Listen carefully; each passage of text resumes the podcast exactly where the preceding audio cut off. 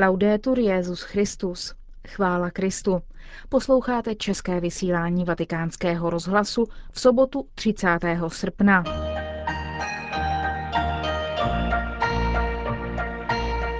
Zprávy vatikánského rozhlasu a po nich pokračování rozhovoru s českou novickou dcer svatého Pavla Andreou Hýblovou. Řeč bude o spolupracovnicích svatého Pavla. Hezký poslech.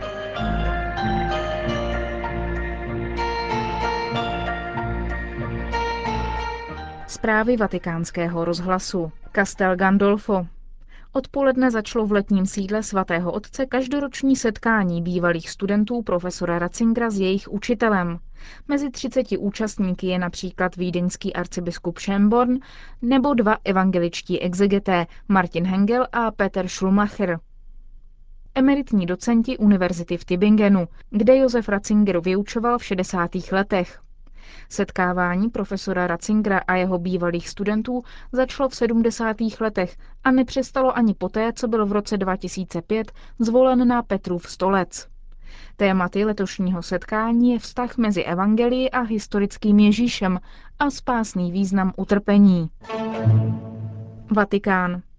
Děkan kardinálského kolegia vysvětil kostel v Kazani. Kardinál Angelo Sodano se zduje v Tatarstánu, Včera sloužil mši svatou v novém kostele povýšení svatého kříže. Jde o první katolický kostel vybudovaný v Ruské federaci s vládní podporou. Nahradil chrám, který po říjnové revoluci skonfiskovala vláda. Sovětský režim v něm zřídil laboratoř Kazaňské technické univerzity s aerodynamickým tunelem v hlavní lodi. Lokální vláda Tatarstánu dala souhlas s vybudováním nového kostela na jiném místě.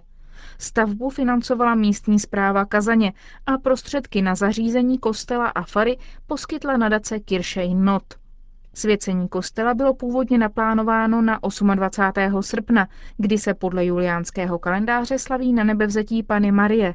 Následně bylo o den posunuto, aby se slavnosti mohl zúčastnit prezident Tatarstánu Mintimer Šajmiev. Dnešní den je výjimečným svátkem místních katolíků a otevřeného dialogu, zdůrazňuje kardinál Sodano.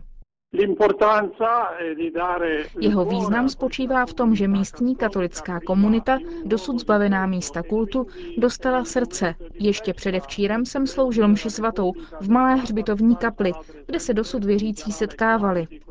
Ve městě je víc než 300 katolíků a v okolí ještě daleko více. Máme tedy co slavit.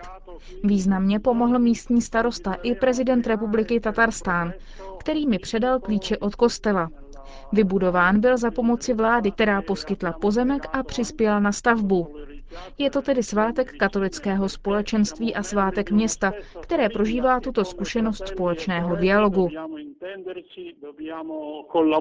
Řekl k novému kostelu v Kazani kardinál Sodano. Rimini.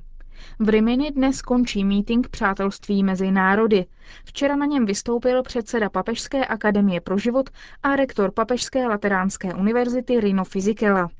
Ve včerejším příspěvku hovořil na téma odpovědi církve na velké otázky lidí všech dob. Zdůraznil především, že neexistuje svoboda bez pravdy a bez lásky. Dopoledne si účastníci vyslechli také slova Šalila Osmana, sudánského právníka z oblasti Darfuru.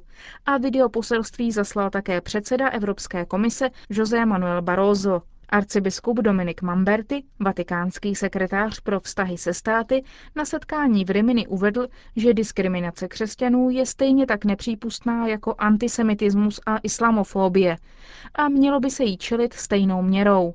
Reagoval tak mimo jiné na násilí, které se v posledních dnech proti křesťanům rozpoutalo v indické spolkové zemi Orisa.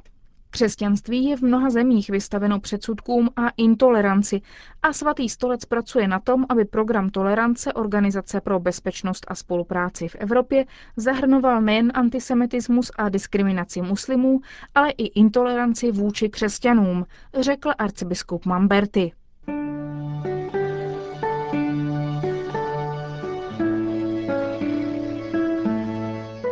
Minulou sobotu jste slyšeli rozhovor s Andriou Hýblovou o roku svatého Pavla a jeho aktivitách. Dnes bude Andrea Hýblová vyprávět o spolupracovnících svatého Pavla.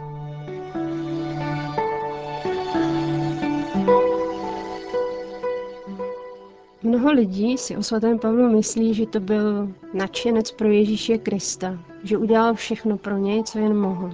Ale také se často říká, že to byl nepřítel žen a že to byl takový morous, osamělý běžec. Já bych se dnes s vámi chtěla podělit o to, co jsem poznala po té, co se snažím číst listy svatého Pavla, co čtu skutky a poštolů. Protože pro mě v tomhle apoštol Pavel se ukázal jako úplně nový člověk. Není to apoštol samotář, ale je to člověk, je to apoštol, který umí vyzvat ke spolupráci druhé. A to si myslím, že v dnešní době je velmi důležité. Nebýt jedincem, nebýt hvězdou, ale umět spolupracovat. Nacházet si spolupracovníky, umět si je vychovávat, umět je podpírat, povzbuzovat i napomínat, ale nacházet v nich i oporu a důvěřovat jim. Pavel svým spolupracovníkům říká, že jsou to spolupracovníci v hlásání Kristovy radostné zvěsti. Pavel se stal přední postavou křesťanské komunity právě díky osobnostem, které mu stály po boku. Byli to ti, kteří ho do světa víry a do křesťanské komunity uvedli a později ho také na jistý čas doprovázeli a nebo na jeho hlásání navazovali. S nimi, se spolupracovníky v hlásání Kristovy radostné zvěsti, tak jak je Pavel sám nazývá, jej pojil hluboký vztah, nejen lidský, ale i duchovní. Když jsem se zamýšlela nad tím, co je tím know-how, tím tajemstvím Pavlova a poštolského úspěchu, mezi mnoha jiným je právě tahle schopnost spolupracovat.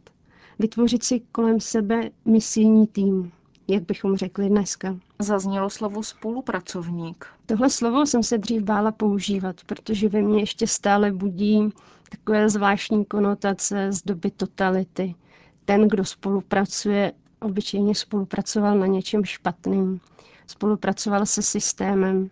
Ale tohle slovo v Novém zákoně v řečtině nalezneme pod termínem synergos, což se tedy dá přeložit jako spolupracovník či pomocník. A je vidět, že se skládá z předpony s, spolu a podstatného jména, které vychází od slovesa pracovat, být pracovitý. Možná se někomu vybaví slovní spojení synergický efekt, což je efekt společného působení více prvků, který je obvykle větší nebo kvalitativně lepší než prostý součet efektů za samostatného působení. Vysvětlím to trošku jasně na příkladu. Dva podnikatele ve spojení obvykle vydělají společně více, než by byl součet jejich výdělků, kdyby podnikal každý samostatně. A tohle platí nejen pro podnikatele, ale platilo to také pro hlasatele Evangelia. Kvalita toho, kdo spolupracuje, se zakládá na tom, že nehledí na své zájmy, ale že vždy působí společně s někým druhým. Spolupracovník je ten, kdo se přidává k tomu, kdo už působí. Kdo se vědomě nasadí se svými silami duchovními, fyzickými i psychickými pro cíl, který považuje za důležitý. Na jedné straně jedná svobodně a kreativně, ale zároveň dává najevo, že je spojen ještě s někým dalším. Když se vrátíme do Nového zákona, slovo spolupracovník zde najdeme třináctkrát z toho jedenáctkrát v pavlovských listech. V českém katolickém překladu potom ještě dvakrát jako spoluslužebník. Můžeme tedy tvrdit, že tohle slovo, tenhle termín je jistý apoštolův vynález.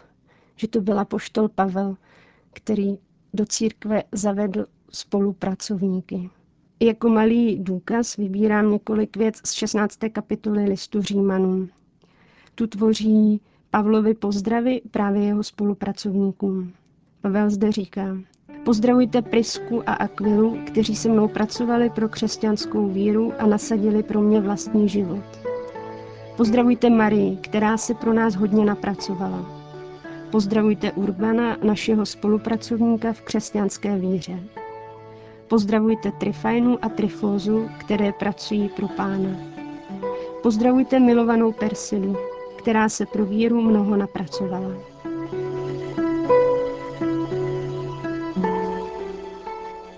Tím se dostáváme k misijnímu týmu Apoštola Pavla. Kdo jej tvořil? Ten seznam byl velmi dlouhý, více jak 20 men mužských a skoro stejný počet men ženských.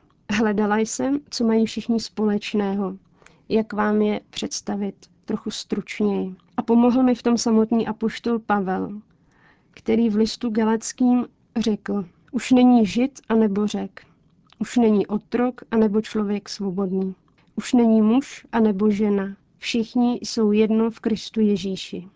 Mezi Pavlovými spolupracovníky najdeme jak židy, tak i pohany, bohaté i otroky, muže i ženy, ženaté, vdané i osoby svobodné, vzdělané lidi i obchodníky a řemeslníky. Pavlovi však na tom nezáleží. Jediné, co je rozhodující, je, že se hlásá všemi možnými způsoby Kristus. Přeci jen uvedu některá jména a začnu těmi více známými. Na prvním místě je to Barnabáš. Byl to první Pavlův učitel ve víře. To on ho uvedl do společenství církve a později ho přivedl z Tarsu, aby se s ním podílel na první misijní cestě. Přesto se od sebe později oddělují. Pravděpodobně pro spor mezi židokřesťany a pohanokřesťany v Antiochii. Barnabáš míří spolu s Markem na Kypr. Tady je velmi zajímavé uvědomit si, jak asi velká musela být jeho pokora, když dovolil, aby jej zastínil jeho vlastní žák. Od 16. kapitoly se totiž skutky apoštolů o něm nezmiňují už ani slovem a veškerá pozornost je upřena na misijní působení apoštola Pavla. Poté, co se Pavel rozešel s Barnabášem, vybral si jiného svého spolupracovníka, Silase. To byl jeruzalémský žid, jeden z prvních křesťanů. Ve své komunitě se těšil velké úctě. Proto byl také pověřen předat a vysvětlit bratřím v Antiochii, Sýrii a Kiliky rozhodnutí přijatá na jeruzalémském sněmu ohledně zachovávání židovských předpisů pro křesťany z pohanství. Je zřejmé, že byl pokládán za schopného splnit tuto roli prostředníka. To mohlo být i motivem, proč si ho právě proto Pavel zvolil pro svou druhou misijní cestu.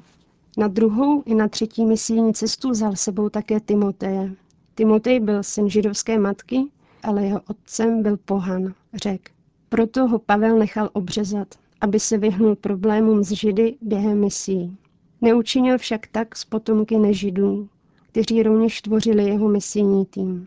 Co Timotej pro Pavla znamenal, zaznívá z listů, kde ho Pavel za svého římského vězení volá k sobě jako svého pravého syna ve víře. Při představování křesťanům z Filip je Pavlem označen jako nejdražší z učedníků, neboť se mnou sloužil evangeliu jako syn s otcem. Církev nám připomíná Timoté spolu s Titem 26. ledna, tedy hned po slavnosti obrácení svatého Pavla. Tím se tedy dostáváme i k Titovi.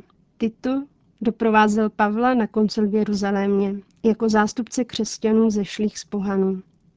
Během třetí cesty byl poslán do Korintu, aby vyřešil krizi v tamnější komunitě. Úkol úspěšně splnil. Nejen Timoteovi a Titovi, ale také dalšímu spolupracovníku, Filemonovi, byly adresovány Pavlovy listy. V případě Filemona můžeme mluvit spíše o drobné pohlednici. Z ní poznáváme, že i on, konvertita z řeckých kolos, patřil mezi Pavlovy spolupracovníky. Pro svou komunitu dal k dispozici dům, neboť byl zámožný muž. Víme také, že byl majitelem otroků. Mezi těmito otroky nalezneme Onezima, dalšího Pavlova spolupracovníka. Pavel ho za svého věznění uvedl do víry a Onezim mu byl zase velmi užitečný svou pomocí.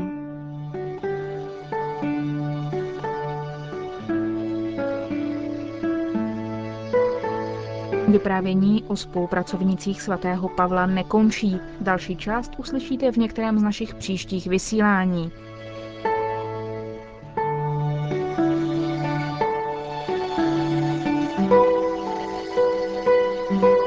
Končíme české vysílání vatikánského rozhlasu. Chvála Kristu.